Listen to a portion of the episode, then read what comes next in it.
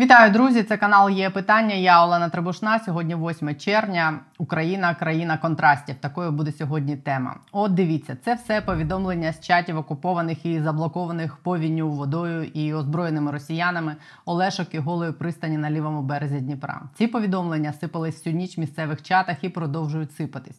Мене приєднали до цих чатів вчора вночі. Люди, кинуті на призволяще на затоплених територіях, в розпачі запитували, чому українські ЗМІ мовчать про те, який жах відбувається там. Всю ніч звідти благали про допомогу. Там просто пиздець. Старі, які не змогли вибратись на дахи, плавають по вулиці обличчям у воду. Човнярі глушать мотор, щоб пропливти повз них. Там просто Маріуполь і Бахмут – і весь вселенський пиздець одразу. Люди шукали і продовжують шукати зниклих рідних, човни, рятувальників, домашніх тварин, які від страху загубились під час евакуації, діляться тим, як зробити пліт з дверей чи порожніх пластикових пляшок і адресами своїх заблокованих на дахах родичів, за якими ніхто не приплив.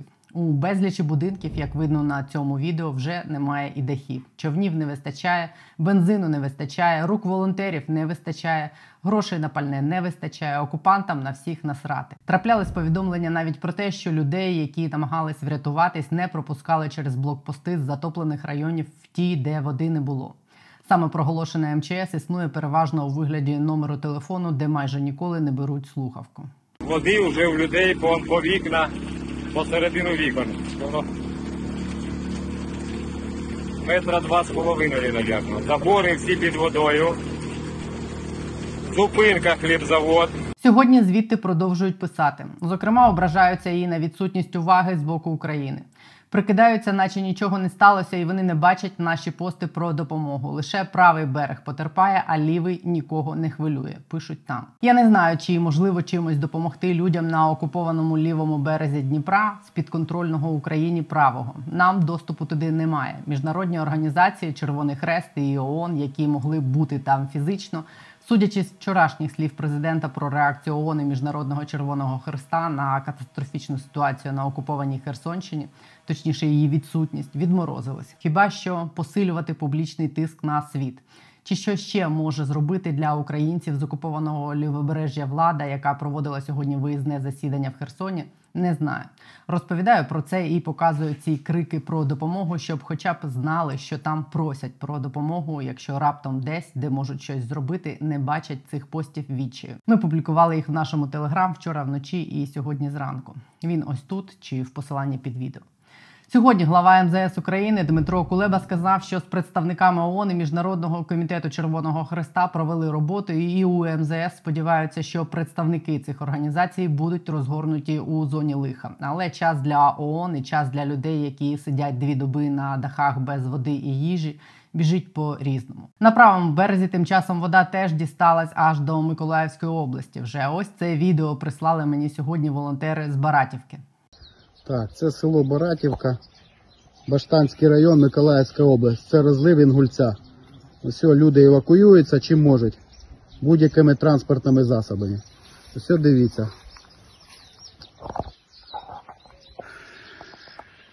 Приближую, там просто під дахи.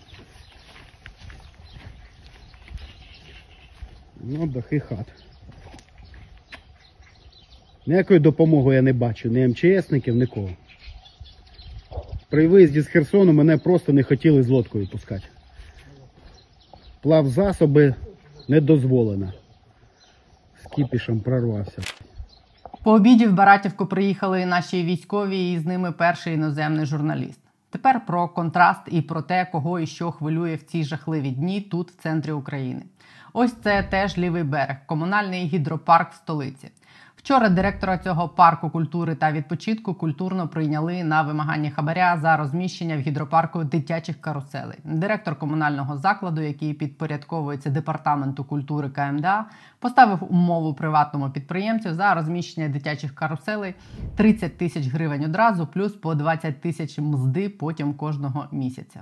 А це Запоріжжя. Місцевого полковника Де Ес En Ес затримали за те, що торгував пальним, яке призначалось для ліквідації наслідків ракетних обстрілів, розмінування і евакуації людей з прифронтових територій. Натомість він пальне продавав, і в цьому йому допомагали підлеглі. Розкрадали в таких масштабах, що полковник облаштував міні-А Зе Ес прямо на території власного маєтку, а його підлеглі-рятувальники підпрацьовували у нього заправщиками. А на роботі не з'являлися місяцями. Зарплатню отримували і там, і там. Сума збитків понад два мільйони гривень. А це Міністерство оборони. Остання на сьогодні історія про війну і корупцію під час війни. Цього тижня розгортається черговий епізод історії з яйцями по сімнадцять. По-перше, стало відомо, що Держаудитслужба вже має результати перевірки тих скандальних контрактів Міністерства оборони, про які писав взимку Юрій Ніколов, із яких почався скандал навколо Олексія Резнікова і яєць по сімнадцять. Нагадаю, якщо хтось забув, що з початком повномасштабного вторгнення уряд дозволив Міністерству оборони укладати прямі контракти на закупівлі для Збройних сил. І вже другий рік як угоди на мільйони укладалися непублічно, оминаючи систему Прозоро. Коли завдяки статті Ніколова з'ясувала, що за цією завісою у таємниченості Міноборони купувала яйця по сімнадцять і інші продукти в рази дорожче ринку, окрім ЗМІ і правоохоронних органів, контрактами Міністерства Олексія Резнікова зацікавились НАБУ і Держаудитслужба. І от нарешті Державна аудиторська служба завершила перевірку оборонного відомства і майже сотні військових частин. Результати перевірки зайняли три тисячі сторінок, і документ цей, вуаля, засекретили. Весь. Але дещо про те, що знайшли в Міноборони, таки розповіла голова Держаудитслужби Алла Басалаєва. Наприклад, про те, що яйця для Зе Ес У дійсно таки купувались по сімнадцять гривень. Цитую фрагмент її інтерв'ю. Питаємо прямо, чи купувались яйця за сімнадцять гривень за штуку? І що там окрім яєць? Так, купували по сімнадцять гривень за штуку, десяток – сто сімдесят гривень. Міністр оборони, нагадаю, від самого початку скандалу заперечував, що яйця по сімнадцять – це не фігура мови. Головне, ключове звинувачення – яйце за сімнадцять гривень. Ну так, звичайно. Я думаю, це якась несенітниця, такого не може бути. Тепер, після засекреченої перевірки, голова Держаудитслужби сказала в інтерв'ю, що яйця по сімнадцять гривень за штуку таки купувались. Крім яєць, Держаудитслужба зафіксувала велику кількість інших порушень в оборонному відомстві.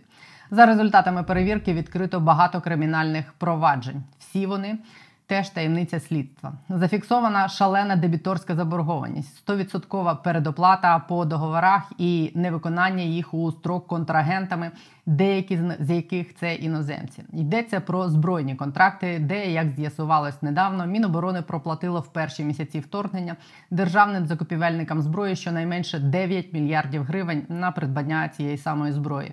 І вони і зброю не купили, і гроші не повернули. Про це я розповідала ось за цим посиланням, або також в описі під відео. А в тих випадках, коли гроші і повертали за невиконані контракти, держава втрачала на цьому сотні мільйонів гривень через курсову різницю. Бо долар в квітні двадцять другого, коли Міноборони роздало постачальникам мільярди, і восени, коли їх повертали через невиконані контракти, це були різні долари. Також були виявлені факти закупівлі неякісних бронежилетів і касок, які прострілюються. Міноборони відмовилось приймати такий товар, але він все одно просто собі лежить на складах. Гроші за все це сплачені і повертати їх нікому. Ну і ще голова Держаудитслужби назвала саму закупівлю харчів Міністерством оборони за каталогом і в пакеті послуг тією самою вигадкою, яка дозволяє маніпулювати цінами. Тобто Резніков просто засвідчив, що він просто хоче зберегти оцю найголовнішу корупційну складову. Він хоче зберегти таємницю оцієї картоплі, оцієї маржі. Ну, все з цим стало зрозуміло. Людина просто в темі таке не буде топити. В темі в сенсі в долі? Чи не хоче ну, виносити все... лайно з, mm. з міністерства? Я, я, зараз я щиро переконаний, що він а, а, якимось чином зацікавлений, мотивований на збереження цієї історії. Це було, по-перше, про розвиток історії з яйцями Міноборони цього тижня. По-друге, цього ж тижня вперше з початку повномасштабного вторгнення Міністерство оборони провело закупівлі в системі Прозоро, а не засекреченими приватними контрактами. І це теж була показова історія. На Прозоро прийшла так звана закупівельна мафія, стара і нова, тобто монополісти ринку розпилу грошей на оборонку епохи Тарана і епохи Резнікова. І в Прозоро за контракти Міноборони вони бились цього тижня між собою. Битися було за що? Міноборони виставило на аукціон двадцять два тендери на постачання харчів для ЗСУ на майже двадцять п'ять мільярдів гривень. Нормальні білі постачальники на аукціон так і не прийшли, бо Міноборони все ще не може запропонувати їм зрозумілі і прийнятні умови. Але завдяки тому, що ці старі закупівельники, монополісти торгувалися між собою, ціни вони самі збили в середньому на двадцять два відсотки. Якщо врахувати, що напередодні торгів Міноборони встановило граничні ціни на продукти, вище яких їх купувати було просто заборонено, то ціни, які отримало міністерство Олексія Резнікова на Прозоро, навіть зараз з монополістами вийдуть приблизно ринковими. І Міністерство оборони зекономить за скромними підрахунками шість мільярдів гривень. Це приблизно чотири винищувачі еф шістнадцять. Але мафія не здається. Цього ж тижня та сама скандальна компанія, яка закуповувала для Міністерства оборони якусь нісенітницю яйця по сімнадцять, спробувала оскаржити усі проведені тендери на Прозоро в новому ОАСК, Київському окружному суді Києва, створеному замість ліквідованого суду імені Вовка і Аблова. І почало відкриті торги, які от відбувалися от прямо зараз, от в ці дні. На двадцять п'ять мільярдів гривень були проведені закупівлі в Прозоро. Е, Міноборони е, зробило таку річ. Е, воно так і не змогло розкритись для нормальних рітейлерів, ну, умовно кажучи, щоб Ашан там, чи Сільпо прийшли на ці торги і змогло запропонувати свою продукцію по своїм цінам. Е, тобто рітейлери не прийшли, тому що Міноборони там дискримінаційні заточки свої зберегло. Але Міноборони принаймні в самої тендерній документації написала, граничні ціни тепер будуть отакі. І написала, що на яйця шість п'ятдесят, а на картоплю дев'ять шістдесят. Тобто не вище ти цієї ціни тепер можеш прийти. Нагадую, картопля чотирнадцять-вісімнадцять гривень, да? До дев'ять шістдесят. Яйця з десяти гривень до шість п'ятдесят. Тобто вже черговий етап економії. І тут проходять відкриті торги. І що ми бачимо? На частині торгів, ну там Україна так от поділена по там по дві-три області і так далі. На частині торгів е, прийшли тільки фірми, пов'язані виключно з діючим угрупуванням, яке зараз от, е, контролює от, е, цей ринок. Е, тут майже не відбувається жодних знижок. Вони отак прийшли, постояли, покурили в Прозоро там оце електронні сигарети свої, не, не знижували ціни і фактично по очікуваній вартості так все і пройшло. Е, але на частині торгів прийшло інше угрупування. Ну, не буду казати, що це там хороший білий бізнес прийшов. Це просто рівно ті, яких вишибли ці два роки тому. Тобто такі самі, але коли конкурують навіть два, е, да, коли конкурують навіть два клани, да, що відбувається, я своїми очима бачив от падіння на цих торгах на двадцять п'ять відсотків. Отак от тендер оголошують за півтора мільярди, а завершується він один і одна мільярда гривень. Ну, чотириста мільйонів на одному тендерку отак. Е, ну, я офігів, Валера. Ну, от, е, почав же ж розбиратися, оце ж побачив, що це, це дійсно фірми з конкуруючих угрупувань. Е, тобто, це означає, що в очікуваній ціні, де була записана ця гранична ціна е, яєць шість п'ятдесят, е, все рівно з'являється можливість впасти ще на двадцять п'ять відсотків. І тут ми нарешті доходимо про те, що я говорив від самого початку. От в своїй стартовій статті ще казав, що картоплю і яйця ну, для військових беруть на тих самих гуртових складах, що й магазини. Так само везуть, що до магазина в Краматорську, що до військового складу в Краматорську для наших воїнів. Це прифронтова зона. І тільки от в магазині там картопля коштує там, десять гривень, а у солдатів двадцять сім. Що за волшебна логістика? І от виявилось, що коли дожати через прозорість, через е, ну, от вимоги відкритих торгів, можна впасти до ціни, яка називається «опт плюс». Тобто класична формула, яка описує нормальні бізнесові практики.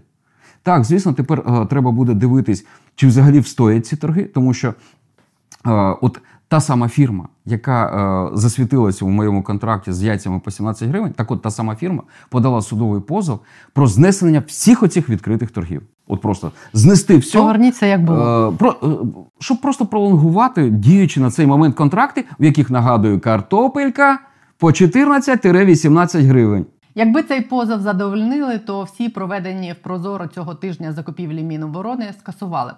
А міністерству Олексія Резнікова довелось би пролонгувати старі дорогі контракти з фірмою, яка продавала яйця по сімнадцять.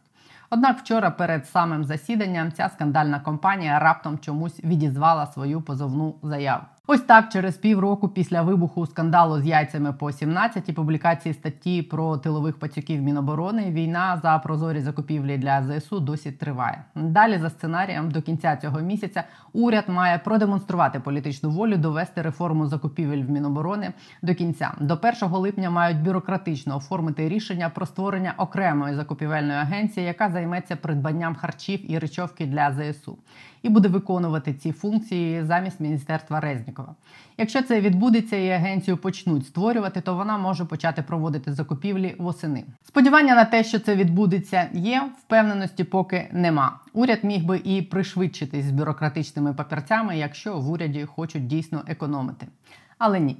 Інтерв'ю з Юрієм Ніколовим, редактором видання «Наші гроші», нагадую, дивіться у вихідні про те, як пиляють наші гроші. Ну а у мене майже крапка на сьогодні. Замість висновку я просто хотіла розказати сьогодні про ось ці дві паралельних реальності. Про країну, яка бореться за виживання з росіянами і з наслідками катастрофічної повені, з хабарниками і за європейське майбутнє. І про країну, яка продовжує в цей самий час пиляти гроші на всьому. Від яєць до дитячих атракціонів і пального. Війна одразу на три фронти. Проти корупціонерів, проти великої води, проти росіян. Якби у нас був лише один ворог зовнішній, ми б набагато швидше подолали цю пошесть з Уралу. Особливо гостро це відчувається цього тижня, коли тихо почався наш контрнаступ, про який військові, нагадую, просять зберігати тишу і не розповсюджувати непотрібні настрої, припущення і інформацію. Розповсюджуйте краще інформацію про Херсонщину, про суцільну катастрофу на лівому березі. До цього потрібно привернути увагу України і світу, аби спробувати врятувати більше людей і допомогти їм. Тримайтесь, побачимось.